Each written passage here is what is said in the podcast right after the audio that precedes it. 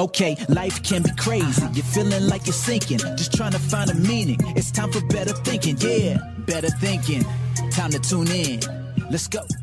Welcome back to Better Thinking. My name is Nesh Nikolic, and my guest today is Rebecca Collie. Rebecca is an associate professor of educational psychology at the UNSW School of Education.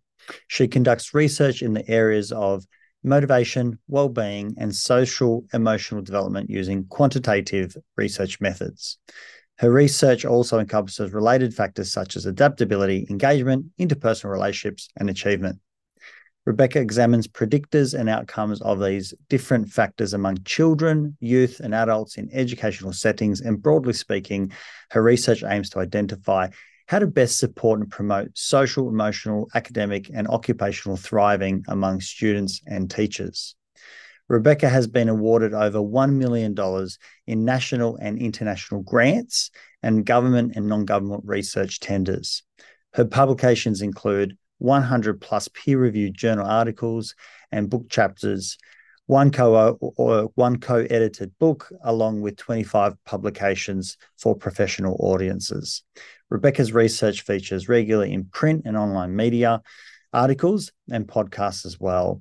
She has delivered keynote presentations to academic, community, and educational organizations. And it's a great pleasure talking to Rebecca today about how we can promote and understand educational settings to help both teachers and students thrive.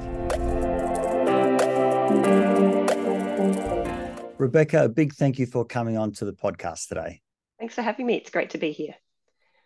I'm really excited to find out more about this space of motivation, well-being, and social emotional uh, development that you've been looking at in your research, particularly around students and the well-being of, of, of teachers. I think this is an area that doesn't get the attention that I think it deserves. We've got you know, young people growing up trying to find their way through you know life in those uh, those early developmental years.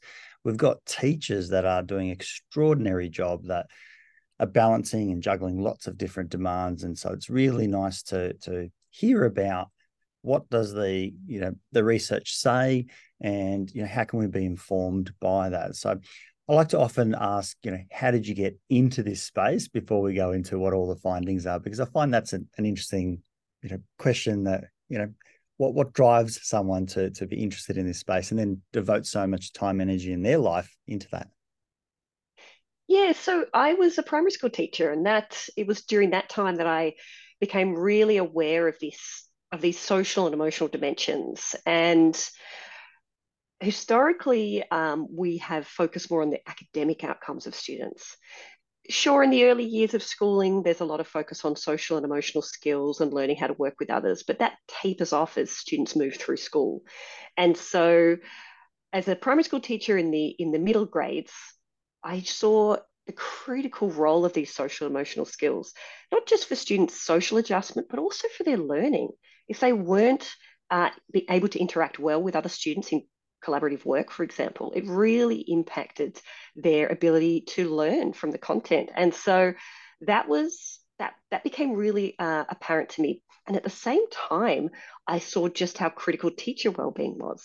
I saw in the staff room that when you know we weren't feeling great or we weren't switched on, we, perhaps we were sick, you know, with a cold or something, it just really impacted how we taught. And so I became interested in these, these ideas then and then started conducting research on it.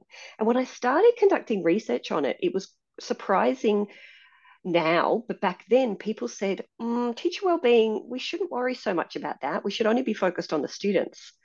But in my in my belief, if we want to have students to thrive, we actually have to have teachers that thrive as well. And so that's that's driven a lot of the research that I've done in in this area.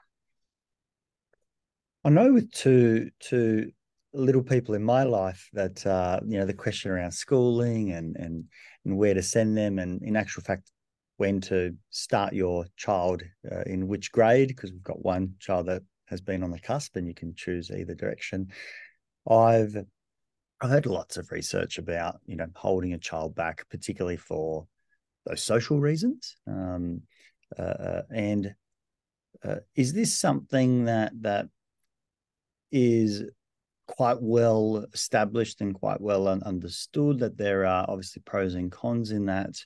Um, I want to probably ask you immediately about you know what's the right way because it, obviously it's about every individual child has different needs and it's a parental uh, decision but is, is, there information out there data that can inform us about uh, uh, the considerations we should think about in you know how to do uh, uh how to support our, our, young people and um, the decisions we should kind of keep in mind as a parent about our, our, our children in, in growing up. And I obviously want to switch across to hearing more about the teacher side because I think you're you're you're on the money as well um, about the, the importance and value of teachers. You know, it's no different to the importance and value of parents. We, we need to support them because um, they are the the foundation for kids, right? Yeah, so yeah, look, it's a tricky one that school age. You're right. It does come down to the individual child, the individual family. Um, but there's research uh, going both ways. You know, academically, research says uh, after a few grades, uh, the, the younger children catch up. You know, so by the end of primary school, they're equal to students who started later. But in the social adjustment side of things, that the results can be more mixed. So I think it really does come down to what parents are comfortable with, what they think is is best for their child, and they can also speak to the school um, and the teachers to better understand that. So it is a tricky space, and yes, as I said before, the social and emotional factors are, are critical when it comes to helping students uh, progress through school and develop. And so making sure that you're happy with the school and, and the way that they support provide that extra care or that pastoral care for students is is an important uh, decision as well. But it is yes it's a tricky one. I know lots of parents spend a lot of time wondering what's the best decision. So um, academically it doesn't seem to matter from what I've read in terms of the research, but there can be different social outcomes depending on the child's needs. So that's um, yeah, so that's uh, that's the answer to that question. And then moving on to the, the teacher side, you mentioned about the demands, and we do know that the teaching profession has increased in complexity over the past decade, perhaps even the past 15 years. And so teachers have a lot more responsibility, a lot of a wider range of jobs uh, as part of their uh, their professional uh, requirements. And so it is it is really important that we do provide teachers with that support as well, particularly for different students within the classroom so that they do have the capacity to support every student with, with their needs. Has the role broadened in terms of what is now being expected from a classroom teacher that, that they're being asked to uh, uh, provide more tailored care or, or education or support for for young people? Where where has that demand grown? One big area that it's grown is in compliance and accountability. And so teachers are being asked to keep a lot more, you know, paperwork, checking boxes, making sure everything is is ticked and in the right place. And you know accountability is important it's necessary. But what i think the problem is is that the supports for teachers haven't kept pace with the increase in accountability and compliance. And so teachers are doing a lot more now with the same time than what they did 10 to 15 years ago and accountability meaning you know ensuring that certain processes have been done or, or yeah, um, things have been completed and, and that it's logged somewhere. Uh, okay. And, and what's driving that? What, what, what, what have you found dri- drives that? Because I, I imagine that has a quite a significant impact on, you know, well-being, social, emotional, you know, uh, space for, for teachers. And then there must be a follow-on effect, as you said, as well, for the students as well. But what, what do you think is driving this change? And, and and is that is that australia wide is it kind of a bit more global? Um, how, how does that space look? It's definitely global. Teachers in every country that i've spoken to um, are having issues with this. And so it's you know many many countries are experiencing attrition they're experiencing teacher shortages because teachers have hit a breaking point I think the the, the rise in this accountability and co- compliance has come from a good place. It's it's come from a place where we're wanting to make sure all students are looked after, all of their mm. needs are met. Um, but as I said, if we don't provide teachers with additional supports, it's just extra work within, within the same time. So there's unintended consequences of making sure all the administrative work is is is better uh, looked into, and that has a carry-on effect to teachers. Mm. So the the primary forcing function is we want more for our kids, and, and therefore the demand on on on teachers is ensuring that they are doing more for each child and, and and a compliance around that and accountability around that. And so it's just becoming overwhelming i suppose that that more time is now being spent potentially in the recording than it has been previously. Um, previously maybe they could actually attend to those needs with a little bit less recording of it. That's right. And in some ways like i said it's good that we have this recording because we want uh, to make sure that we are attending to the needs and children aren't being left behind. Uh, but the government requirements, you know, uh, the schooling requirements, also parents' expectations have changed as well. So there is there is this increased pressure on teachers. It's interesting as a as a parent, I have been absolutely blown away by uh, my children's school that uh, you know, the volume of communication that they provide us with, and this is all voluntary. Like it's not like we're a, a specific set of parents that are asking for anything. This is just going out to, I'm assuming, every parent. Uh, from whether an incident has has occurred at the school that you know your child might come home and talk about this, uh, uh to you know this is how your child is progressing. All this stuff throughout the year, it it it is a very different experience. Or I should say, I don't feel that that's what my parents received uh, back in the day. Um, maybe they did, but I, I, you know, maybe I should ask ask yourself. But there is a lot of communication. Yes, it feels very comfortable as as, as a parent, uh, but I've been surprised because you know even in the in the very early years you'd get photos of them at you know preschool or whatever it is and almost like updates throughout the the, the day um, i wasn't expecting anything like that but to me, that just meant that there needed to be a teacher taking photos, uploading it, putting it into a system, selecting which one, putting the names on them, and all this sort of stuff going on that clearly meant that uh, it's like that scenario of you know parents looking at a screen versus potentially attending to their to, to their children. Um, but this is a demand. This is almost being required, saying you have to do this, otherwise, I don't know, maybe it's cranky parents or something, or or or, or um, maybe that is one of those accountability or, or, or compliance things that is being required. I don't know. Yes, that's yeah, that's a great point. And it's wonderful when schools can provide that information because parents want to know how their kids are doing. They want to know what's going on at school and and it's it's really important to build that home school connection. That's really good for kids. It's really good for families. But as you say, there may be a tipping point where it's becoming an extra job it's becoming extra workload for teachers that takes away from that core that core business of teaching. And so we have to find that that happy balance between um, you know 20 years ago 30 years ago very little communication may have gone home whereas now there's a lot and maybe maybe the pendulum needs to come back a little bit uh, particularly if teachers are finding that it's it's adding time pressure to their work. And and what are some of the costs that you're seeing in your research? What what you know who, who's getting the short end of the, the stick, so so to speak? Is it both um, teachers are, are, having a more difficult time? Is it then trickling on to, to, to students as well? I know that the world is changing and, and the like, um, and I can only speak from an outsider, which means that I'm incredibly poorly informed. Um, so you know what what what what does the research say? What what what have your findings and of, of your colleagues um, found as well?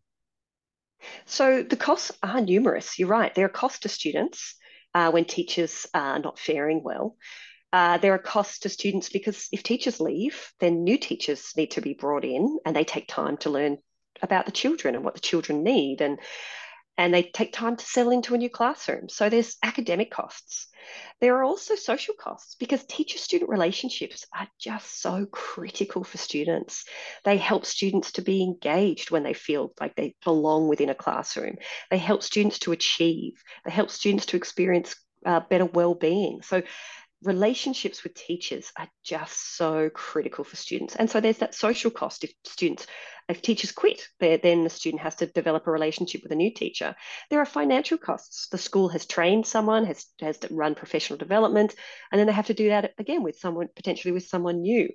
Um, and I would say, I would go further and say there are also societal costs because when teachers are, uh, you know, their, their well-being is suffering, there's eh, you know there's extra stress leave. There's there's lots of costs for health uh, because of the ramifications of burnouts which can lead to other mental health issues um, and physical health uh, as well. So there's the costs are really broad when we don't look after our teachers. They're really broad.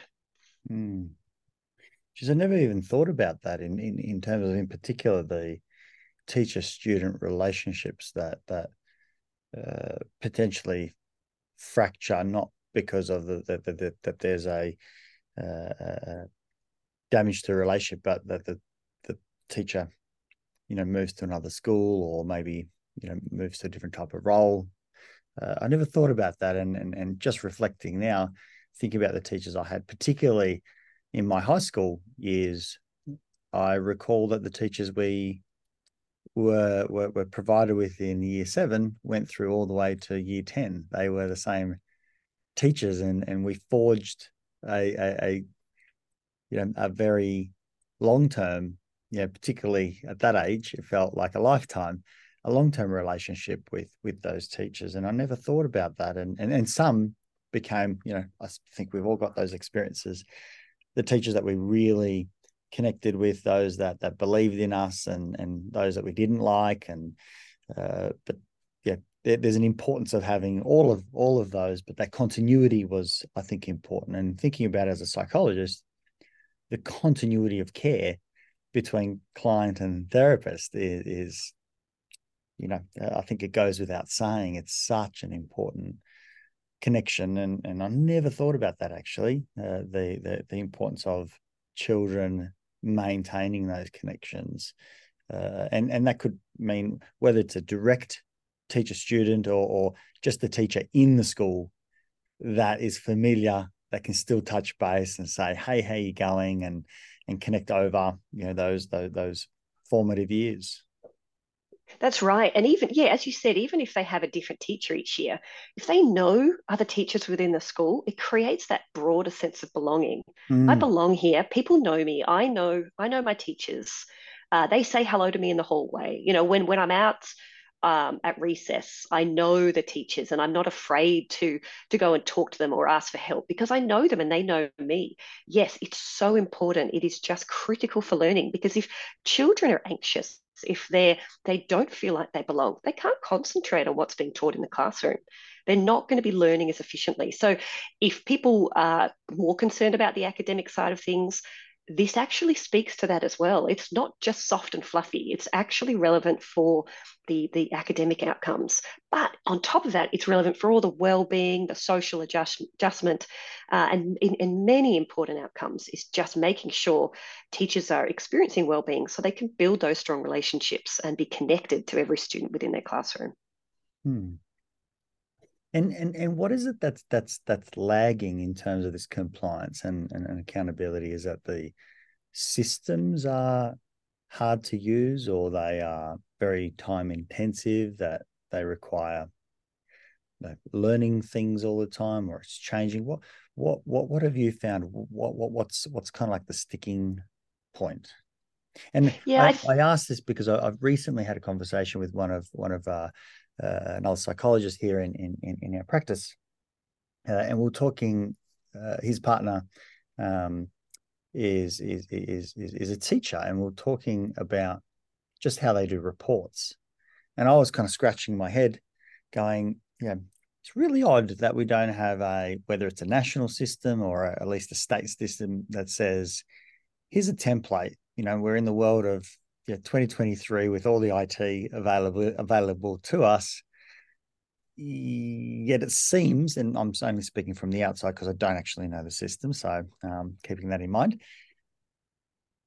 it seems like you know, a tick box system would be much more appropriate with a comment section that that that would make the process less laborious uh, uh, because we all know that you know these things are very repetitive. You know, I mean, we, all, all parents I think understand that, but there is also value in getting some feedback. But I know it's a hard time for students around that, and and you know that only speaks to one small little little little section. But is it a system? So is part of the lag systems, IT, how we support uh, uh, teachers in in that way. Um, uh, yeah, what, what what have your findings been?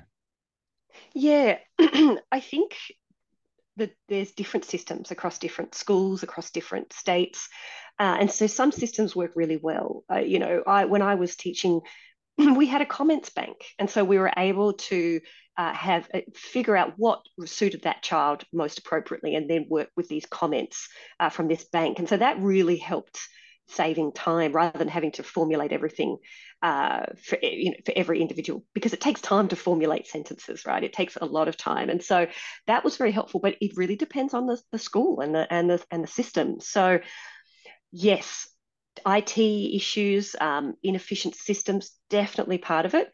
But I think there's also just being more asked of teachers as well. So, you know, Victoria and New South Wales, I'm aware of, are changing policies to try to reduce teachers' workload. They're trying to um, provide opportunities for for less red tape and less uh, paperwork, more time for teaching. And so those policies have just been announced in the last 12 months. And so we'll, we're not sure the impact of those, but hopefully this will start to change because, as we know, teachers are leaving in droves. We have a real shortage crisis, um, and so something does need to change.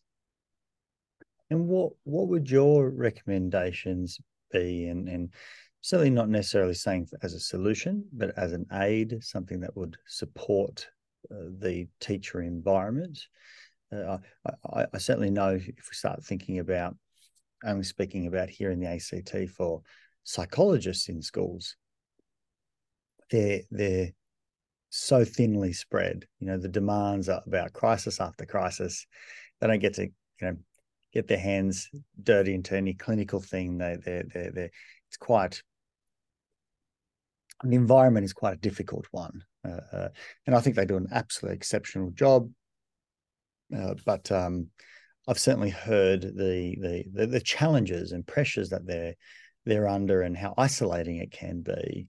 Uh, what would you say are some of the aids or, or, recommendations or considerations that you think you could put forward as, as, as things that would aid support our you know our most precious resource you know our teachers? It comes a lot of it comes down to money and so funding. Okay. funding teachers to have a more uh, planning time Australian teachers have some of the highest face-to-face teaching hours in the world, um, and that's great to build those relationships. But it also means they don't have that time for planning, collaborating, coaching with other, you know, building their skills with other teachers, and so they're just always, uh, you know, in front of the class, and they don't get that time to reflect as much as teachers in other systems do in other in other countries. And so i think giving teachers more time for collaboration for planning uh, will be will ultimately be beneficial for students um, and teacher well-being.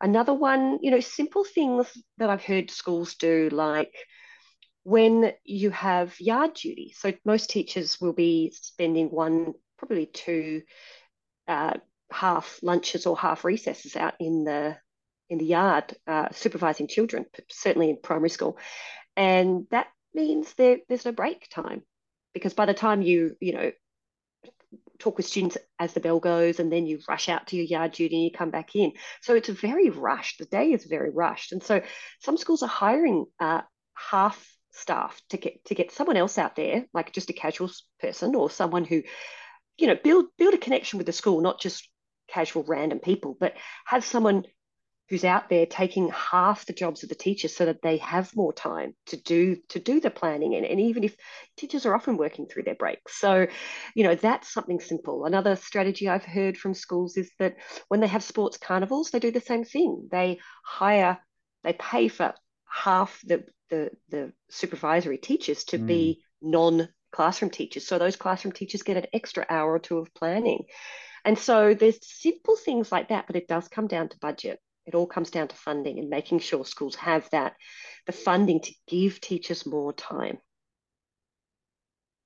It's really that that that's really interesting because I've always thought, especially in the world of, of health, psychology, you know, medicine, where professionals can sometimes be underutilized because of, for example, classic admin.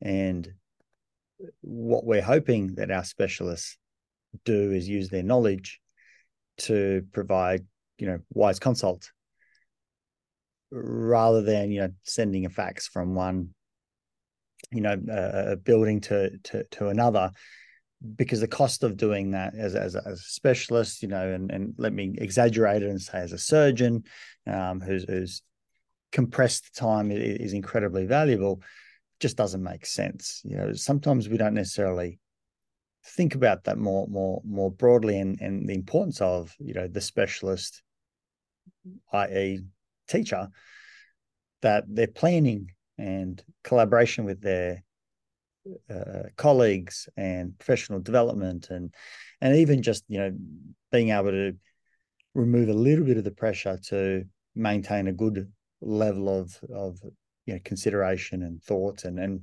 you know uh, if I dare say you know, emotional well being uh, so they can be more present in the classroom as as well. But uh, it's a hard one, but I, I can definitely see why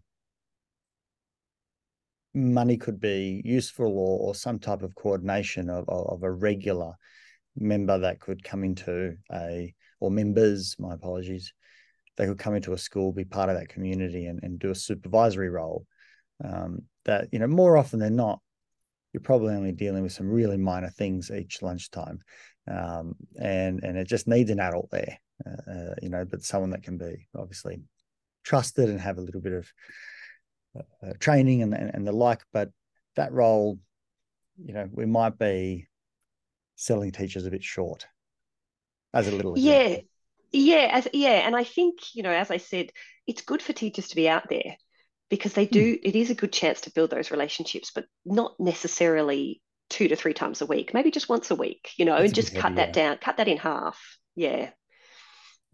And I imagine if you said, you know, we're taking that away from teachers, they would probably, you know, some would say, yeah, that's great. Others would say, no, I want to be connected. I that that's an important part of, you know, being with my students and and not only that observing them about how they do social play because there's once again you know a lot to be taught you know whether it's about dependency of not being able to uh, uh, uh, navigate you know arguments uh, between and being guided through that and so on and so forth there's there's a richness at, at every point um, but yeah i think i think what you're saying is is sounds quite right in terms of uh, the frequency um, you know, therefore the load that teachers are therefore under.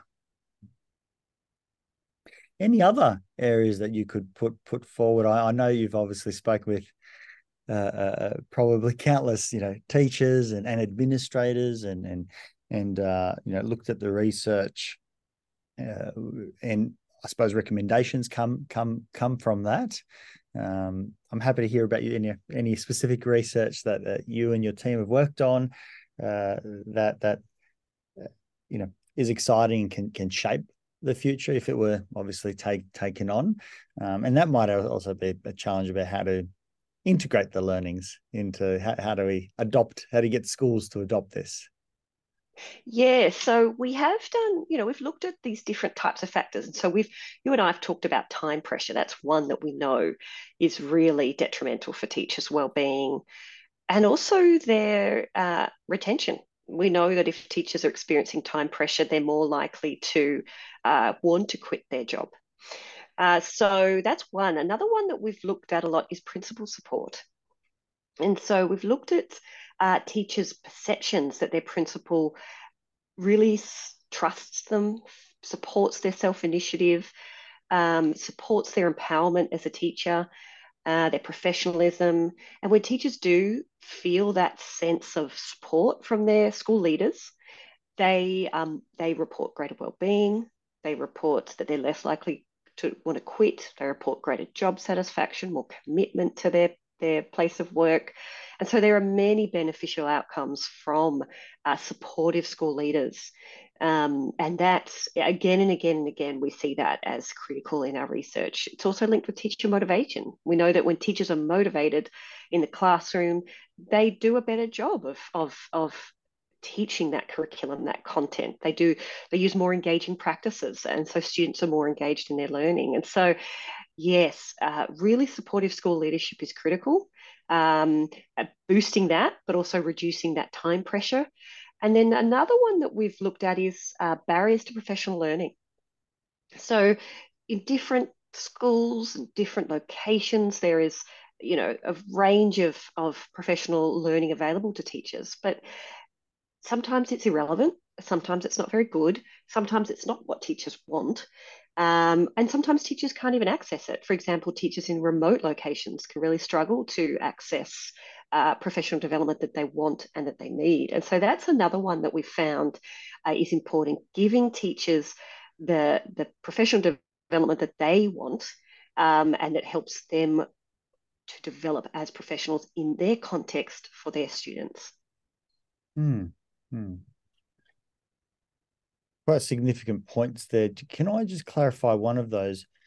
Uh, the principal support is what you're talking about the the support that teachers feel from their principal and obviously you know executive uh, team members or are we talking about the support that a principal has around them that then has a flow on effect uh, that that you know uh, is the same pressures being applied to principals. So I'm talking about the former. It's the, former, the support okay. that teachers perceive they receive from principals. But you're absolutely right. Principals are under a lot of pressure as well. School leaders, more broadly, have top down pressure and bottom up pressure. So school leaders are also um, you know their well-being is threatened uh, with you know there's been lots of research about the, the the state of school leader well-being and how it's quite dire uh, and it just the same as teachers. So yes school principals are someone we also need to look out for.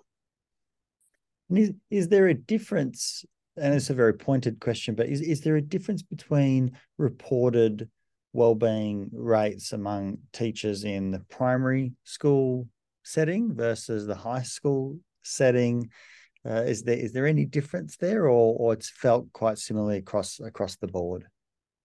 It's generally quite similar. I think primary teachers sometimes have higher levels of well-being than secondary teachers, but in other research, there's no difference. So it is it is very similar.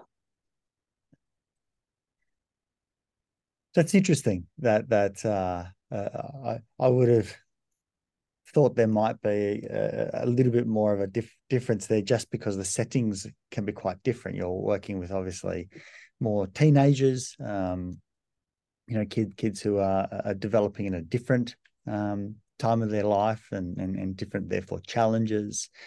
Uh, you know, obviously younger persons, are, well, children have got their own different complexities, but I, I thought maybe that would show up differently. Having said that, um, you know, we're still in a in a you know environment of education and all those demands and pressures and and, and parents and the like.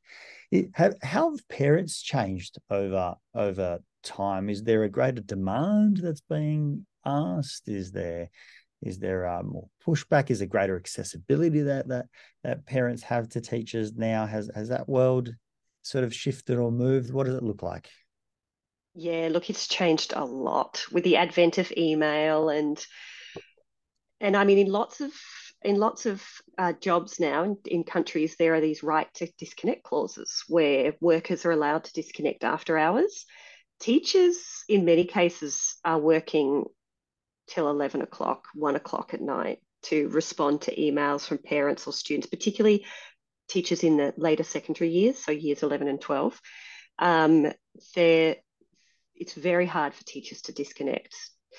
Um, in New South Wales, they've just brought in that mobile phone ban, and I think part of that, uh, you know, I've heard anecdotally that part of that they're hoping will help teachers to have that better disconnect uh, between uh, the students and the parents because students are often texting parents throughout the school day uh, you know and, and and fair enough if something is is not appropriate then they then they're entitled to get in touch with their parents but i think it can create extra pressure for for teachers because if if there's an altercation for example by the time they can talk to that student maybe the, the parents are already ringing the principal and you know and, and getting a, a front foot in so yes oh, wow. the, yes, the relationship between teacher and parent has changed greatly.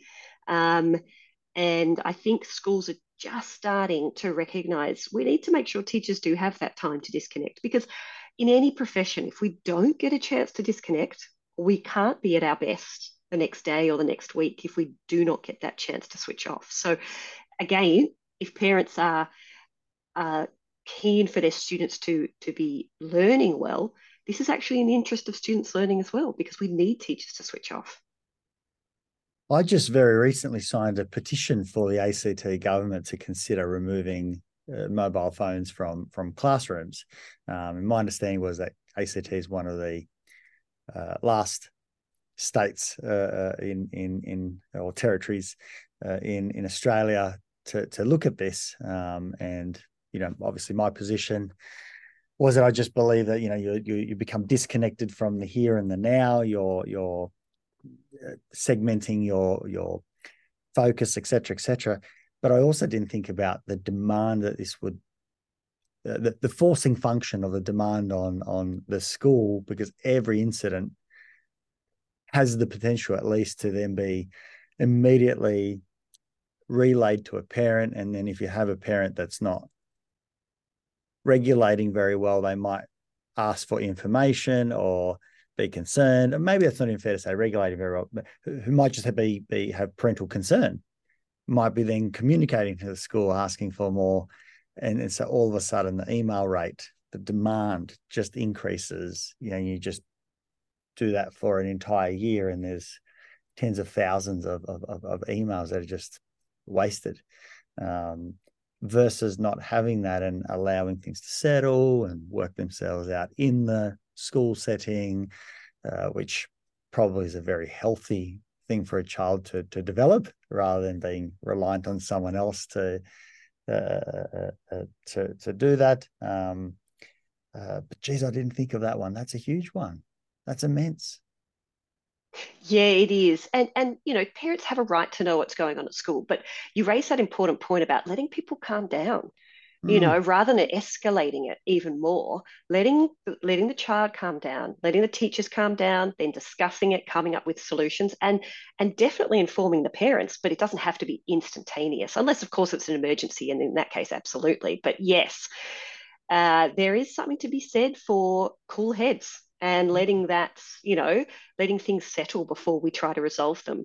Um, and so that's that's a big difference. Uh, it'll, like I said, it'll be really interesting to see uh, what the you know, it's only been a few weeks that New South Wales has brought in this ban, so it'll be very interesting to see what uh, the feedback is in the new year. Now, the research is mixed on on banning mobile phones. Uh, so the research um, is not clear. But as a primary school teacher, from my experience, not from the research, from my experience, yes, gosh, that is just a distraction I did not, I would not need in the classroom. I want my kids to be focusing on what we're doing, not, oh, have I got a message or is there something happening on my phone? Definitely. Look, I, I'm no no research, but you know there are certain things that I think are blindly obvious. You know, and, and it's no different to if if you're on a first date and you're on your phone how's that person receiving you if you're attending to your phone versus them so on a, on purely a, a, a emotional human connection you know if you, if you're doing the same in any setting you, we know that you can't split your attention. The data is very very clear about you know multitasking. It, it doesn't exist. You, your your cognitive faculties are broken hence why you're not allowed to text and drive. Two things that we can do very easily one at a time. And to to go ahead and put all of this this this additional layer um, in a classroom.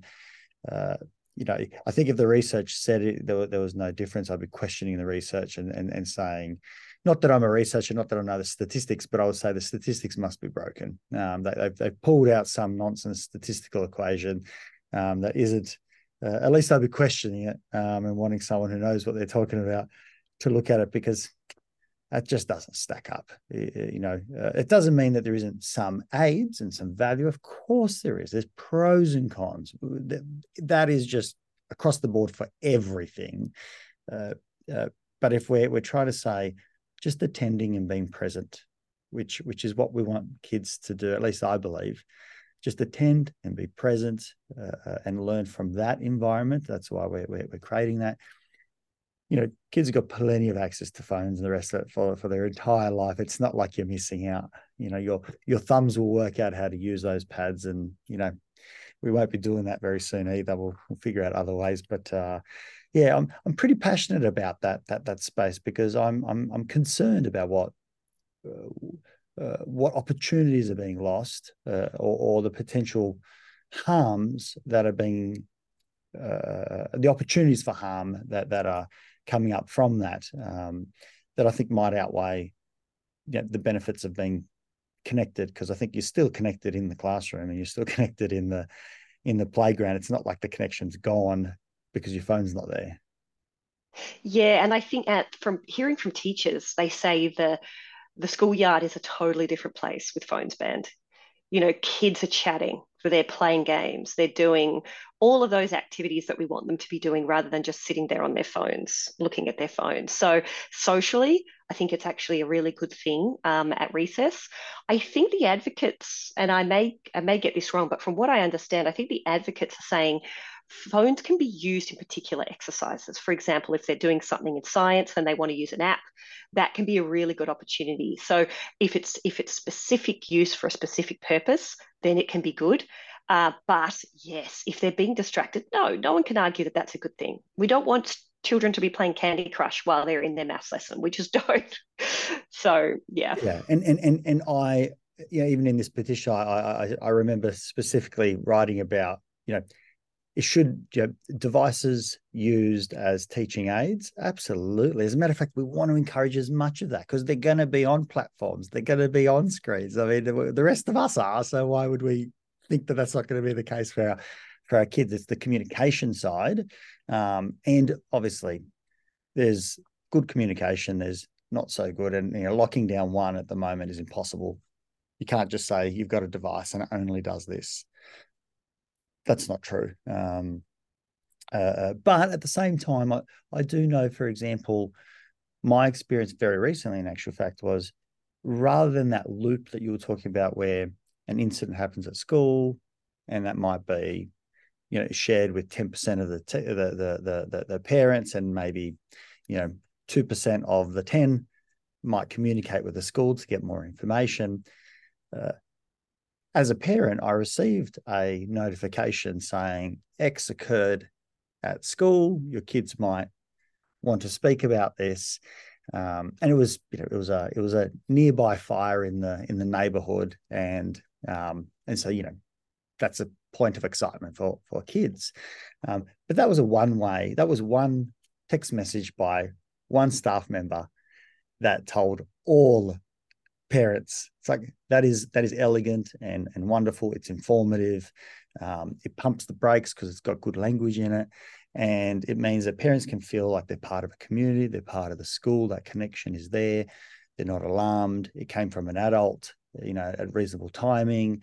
Uh, and we can actually inquire about it, which makes it interesting for dinner time conversation as well. I think a beautiful use of resources and the efficiency rather than, you know, the concern that, you know, maybe individual teachers would receive from individual parents, you know, or multiples. So um, uh, it's trying to understand those forcing functions, I think, and and it's a difficult space for teachers. The, the world is changing it is a difficult space. And yes, that's a great example of of having that fulfilling that duty of care, letting parents know what happened, but doing so in a calm manner.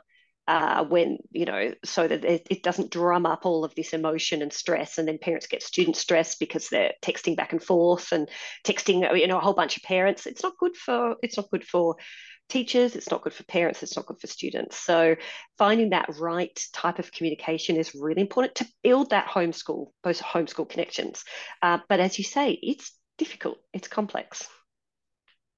One of the item I wanted to, to to pick your brain on is I find it difficult to gauge what our education system looks like for the students in, in, in terms of what are the outcomes. I feel like kids these days are incredibly well educated. They are being provided so many opportunities. They're, they're the the teaching styles have, have, have changed. There's a lot more collaboration and conversation and you know, inquiry and in, uh, uh, uh, about what something means, and so it seems like it's a bit more abstract. In uh, so it's developing more abstract thinking and developing more um, healthy skeptical skepticism, if I can call it that, in terms of questioning things. And, and uh, I feel, at least from my experience, and I can only talk about, you know, one kid going through a single school, you know, with those particular teachers. So it's obviously it's not what I felt wasn't representative of of the whole of Australia. But I just feel like there's been a, a huge shift. Has that eventuated into any data that, that's showing that kids are brighter than their parents that uh, uh, in in terms of um, or, or, more insightful or, or more rounded or, or they more emotionally stable like what what is there a better product that's coming out of our schools today than than it was 30 years ago um yeah that's a very interesting point i mean it's hard to, yeah. So I don't know any data in education that focuses on that, but I do know that with IQ testing, for example, intelligence testing, they have to continually update and make the tests uh, harder over the past 50 years, 100 years, because people are getting smarter and better at these abstract tasks. Uh, so that's something that kind of speaks to what you're saying. Mm. Um, in terms of you know our performance for our students, I mean, we have those multinational assessments, like the Program for International Student Assessment, which is run by the OECD. Um, Australia is doing okay, but we're not. I think we've overall we've tended to go down over the past um, decade, but you have to consider that in relation to the fact that other systems may be going up. So it could be just a relative uh, decline rather necessarily than an absolute decline. And there are other people who do research specifically into that. So it's not something that I, I, I conduct research on. What I'm what I more look at is what factors in the school, um, from the teachers' support, for example, and fa- school factors and learning factors help to predict greater achievement among individual students. And, and so from that, we know things like uh, social adjustment, the ability to social emotional skills, for example, um, great teacher support. So that's you know building those strong relationships, providing that instrumental support for what students need, um, having good classroom management skills, good um, you know making sure the classroom is is quiet when it needs to be quiet, ensuring students are on task. Those types of teaching practices we know are linked with these positive outcomes among students. And how how are those things reinforced in, in, in schools? Like obviously, all teachers go through university; they do their training. Uh, how is professional development usually delivered? Uh, you know, are there those opportunities to rub shoulders to learn from? You know, maybe the juniors to the seniors, or or vice versa. You know, or just just rubbing shoulders with with with colleagues to to you know steal their tips and tricks and and and take on some of their language. You know, I'm always fascinated when I go to my my, my, my children's assemblies and just watching how the teachers are able to. I'll use the word command, but it's not command. It's it's influence and nurture and guide how all the the the kids play a role. Um, and you know, the assembly is like student led. So it scratches I scratch scratches my head because I don't re- recall that ever being the case at, at my mm. school. Nothing was student led, uh, but here we are. We got you know students leading it, and it's going swimmingly. You know, it's it's phenomenal. Um, but how how are those skills developed? You know, for for teachers, how they supported? How does it usually occur, and, and what are some of the pitfalls? So I'll start with the pitfalls. Often teachers, and, and I kind of mentioned this before, often teachers will say that the professional learning they have access to isn't very good. It's not actually what they need or want. Um, and so there has been research conducted showing that professional learning to be effective needs to be focused on teachers' goals, needs to be ongoing, it needs to be relevant to their uh, context.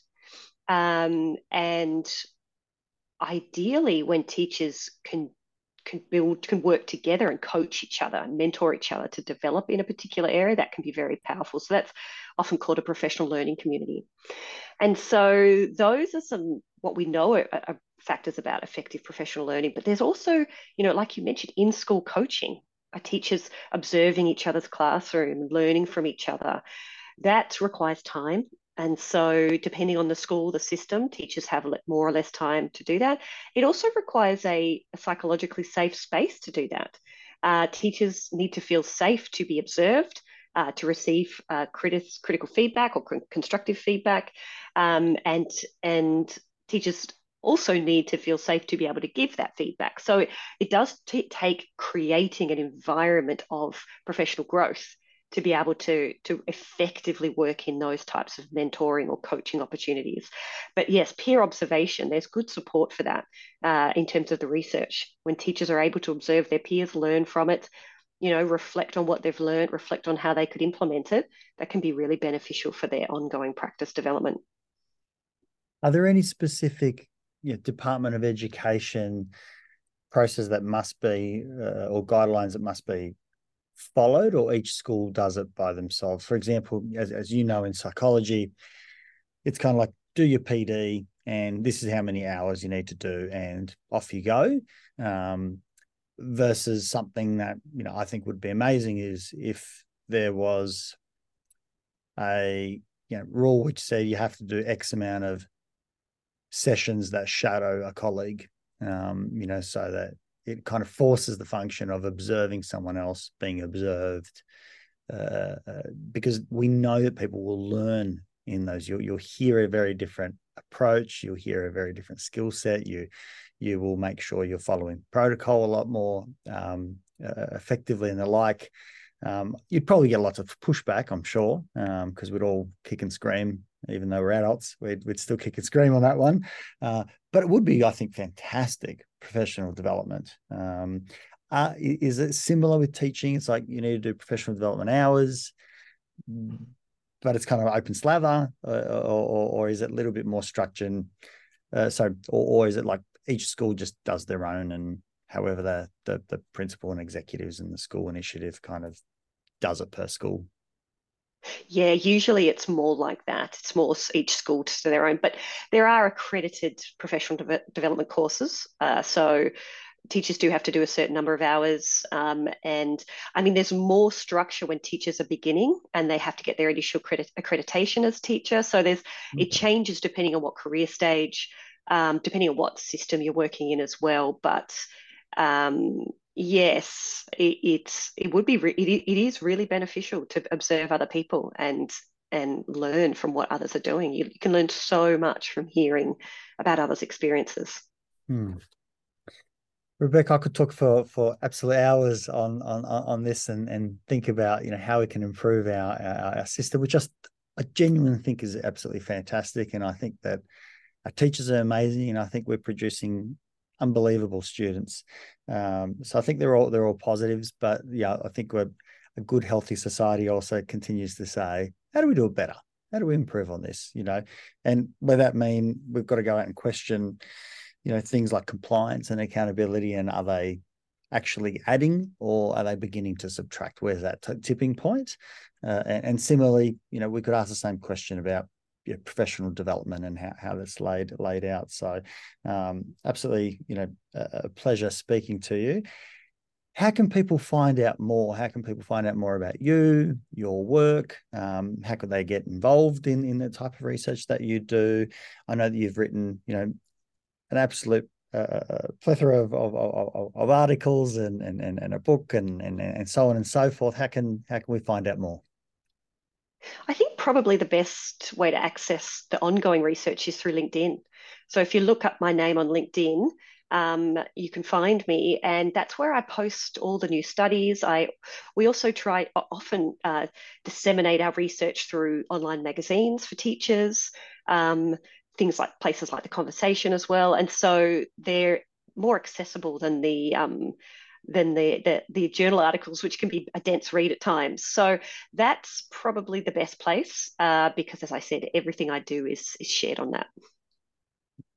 And do you recall your your uh, how how to find you on LinkedIn? Because I know I, think it's just Rebecca Collie. I think that's my um my handle. Yep. Uh, and from UNSW. Yes, so, yes. So um, if you if you look at the UNSW website too, you can you can see a list of all the the publications that's updated regularly as well. But LinkedIn is probably is more immediate. I think that's really the best uh, way to access the ongoing work.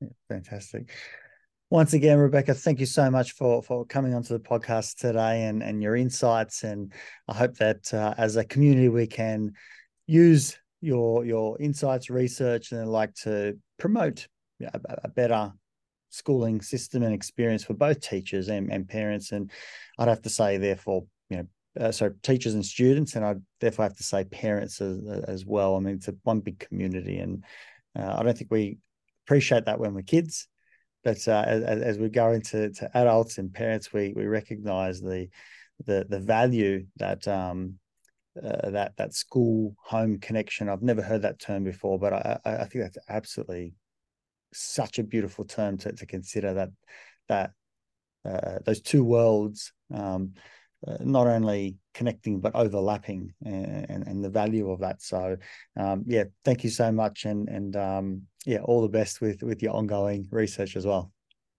Thank you. Thanks for having me on today to chat. If you enjoyed this podcast, please support it by going to iTunes and putting a review, subscribe, share it via social media, and tell others about it. Start a conversation. It's listeners like you that make this able and possible, and why we bring in these guests to go out and share their knowledge and resources. And just lastly, if you are a psychologist and you want to go out and be part of a bigger team, develop your experience, and get into some exciting work, come to strategicpsychology.com.au forward slash careers and reach out. I'd love to hear from you.